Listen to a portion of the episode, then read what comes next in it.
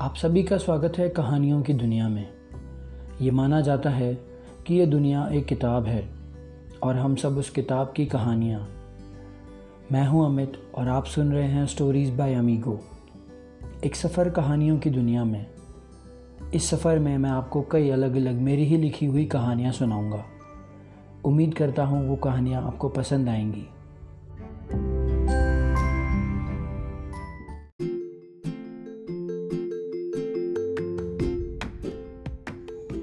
आज की कहानी सुनाने से पहले मैं आप सभी को धन्यवाद देना चाहता हूँ मेरी पहली कहानी को प्यार देने के लिए और उम्मीद करता हूँ कि आज की कहानी भी आपको उतनी ही पसंद आएगी।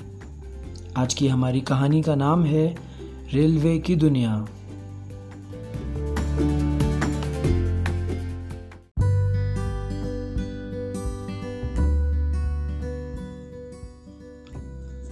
टिकट है ना तेरे पास? वहाँ पहुँचते ही फ़ोन करना मत भूलना। और हाँ रास्ते में किसी भी अनजान व्यक्ति से ज़्यादा बात मत करना और कोई खाने की चीज़ दे तो बिल्कुल मत लेना। माँ, मुझे सब याद है। पहली बार ट्रेन में सफ़र नहीं कर रहा हूँ मैं। अपना ध्यान रखना बेटा। आप चिंता मत कीजिए माँ। चलिए मैं चलता हूँ।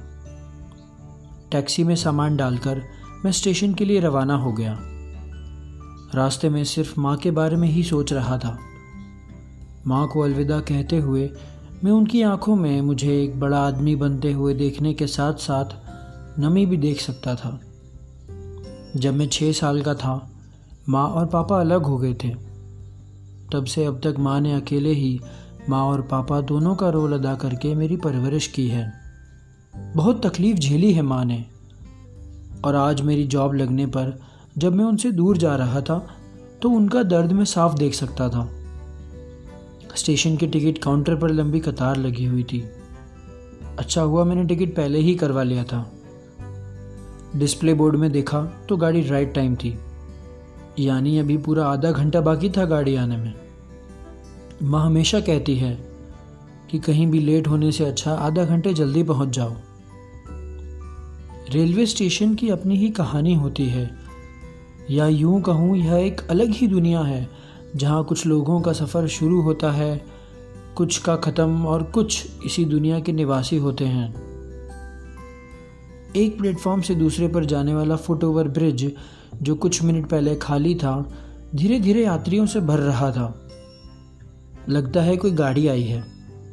दूसरे प्लेटफॉर्म पर देखा तो शताब्दी एक्सप्रेस खड़ी थी, जो अभी अभी यात्रियों को लेकर आई है। रेलवे की इस दुनिया की हर चीज़ कितनी अलग है। चाहे गाड़ियों के तेज़ हॉर्न की आवाज़ हो, या उनमें सफ़र करने वाले यात्रियों का शोर, या फिर चाय पकौड़े बेचने वालों के बोलने का अलग अंदाज, ऐसा लगता है मानो हर चीज़ अपने ही सुर में गा रही हो। प्लेटफॉर्म पर बैठे यात्रियों की गतिविधियों को देखते हुए मैं अपनी गाड़ी का इंतज़ार कर रहा था। तभी अनाउंसमेंट हुई। यात्रीगण, कृपया ध्यान दें। गाड़ी संख्या एक दो एक तीन आठ, आगरा के रास्ते मुंबई जाने वाली पंजाब मेल कुछ ही समय में प्लेटफॉर्म नंबर एक पर आ रही है। अनाउंसमेंट होते ही सुबह की कच्ची नींद से परेशान, आराम फरमा रहे यात्री सतर्क हो गए। एक अंकल अपने दौड़ते हुए बच्चे को संभालने लगे। चाय नाश्ता और आगरा के प्रसिद्ध पैठे बेचने वाले अपनी अपनी रेहड़ी लगाकर तैयार नज़र आए।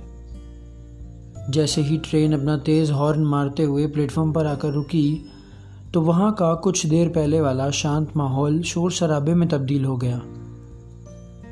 आराम फरमा रहे यात्री अब सीटों पर कब्जा करने की होड़ में लग गए।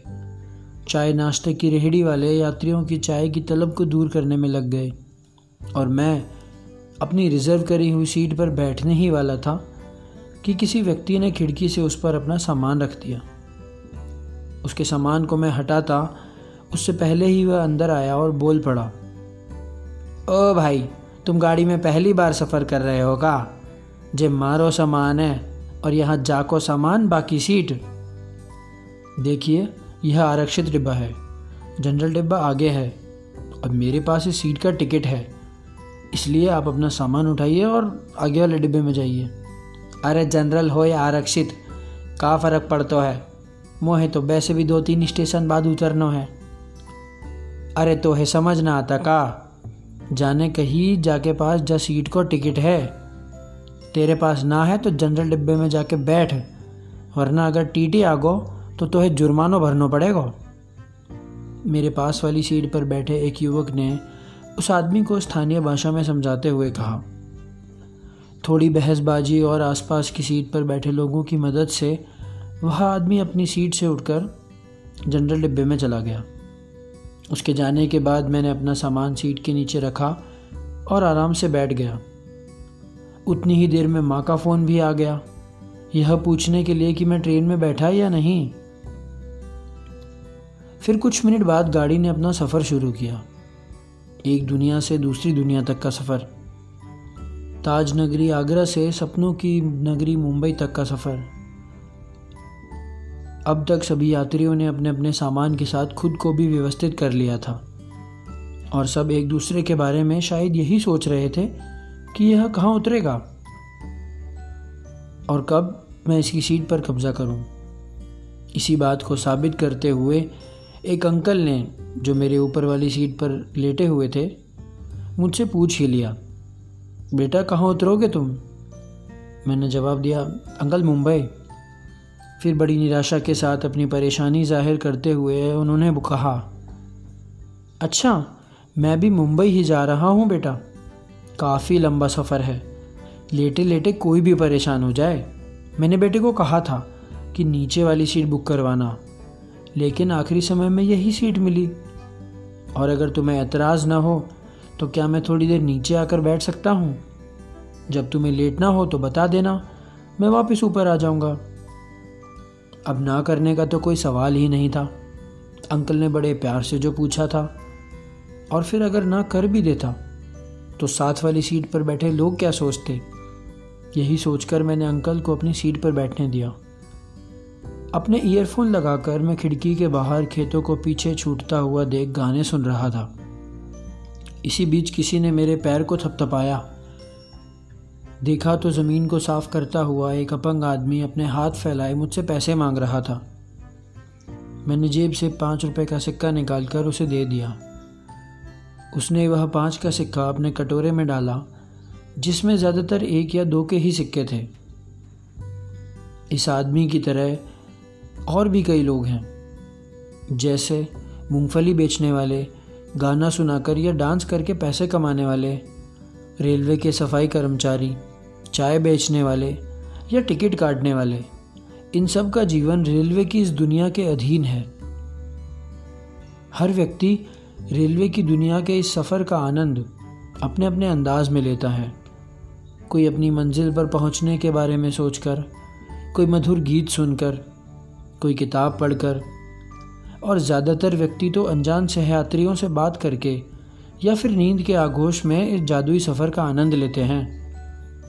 कई बार तो यात्री आपस में ही भिड़ जाते हैं, चाहे वह एक सीट का मसला हो या राजनीतिक चर्चा। जिस शहर में मैं रहने के सपने देखा करता था, आज यह सफ़र मुझे उसी शहर की ओर ले जा रहा था। एक तरफ़ जहाँ मैं माँ के बारे में सोच रहा था, वहीं दूसरी तरफ़ अपनी आने वाली ज़िंदगी का विचार मेरे मन को घेरे हुए था। सपनों की नगरी में मैं इतना खो गया कि मेरी आँख लग गई और वक्त का पता ही नहीं चला। आँख खुली तो देखा कि गाड़ी एक स्टेशन पर खड़ी है और मेरे सामने की सीट पर जो परिवार बैठा था, जिनके दो बच्चों से मेरा टाइम पास हो रहा था, उनकी जगह एक कपल आ गया था। रात होते ही जो लोग पूरे दिन का खाना लेकर आए थे, उनके टिफ़िन खुल गए। मेरा टिफ़िन दिन में ही ख़त्म हो गया था। सामने जो कपल बैठा था, उन्होंने अपना टिफ़िन आगे करते हुए मुझसे खाने के लिए पूछा पहले तो माँ की बात याद करते हुए मैंने इनकार किया, लेकिन फिर मेरे भूखे पेट की आवाज़ सुनकर मैंने एक पराठा उठा ही लिया। जब सोने का समय हुआ तो मैंने अपनी सीट के आधे से ज़्यादा हिस्से पर पैर फैलाए बैठे अंकल को ऊपर जाने के लिए बोला तो उन्होंने ढकार मारते हुए जवाब दिया, अरे बेटा, रात की ही तो बात है। सुबह तो हम मुंबई पहुँच जाएँगे। तुम ऊपर सो जाओ या नीचे, क्या फ़र्क पड़ता है? और वैसे भी अब मुझसे ऊपर नहीं चढ़ा जाएगा। मैं सामान उतार लेता हूँ, तुम आराम से ऊपर सो जाओ। सुबह की तरह मैं अब भी ना नहीं कर पाया और चुपचाप ऊपर वाली सीट पर जाकर सो गया। चा गरम चा गया सुबह जब आँख खुली और चाय वाले को मराठी में चाय बेचते हुए सुना तो पता लगा कि मुंबई आने वाला है। रात को एक ही करवट में सोने की वजह से मुझे थकावट महसूस हो रही थी।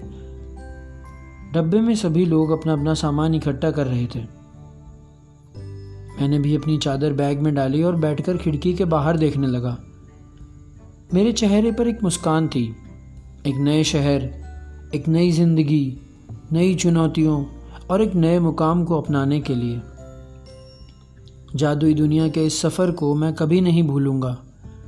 जिसने मुझे मेरी मंजिल तक पहुँचा दिया था। सीएसटी स्टेशन के प्लेटफॉर्म पर उतरकर मैंने माँ को फ़ोन किया और कहा, माँ, मैं मुंबई पहुँच गया। तो दोस्तों, ये थी आज की हमारी कहानी रेलवे की दुनिया।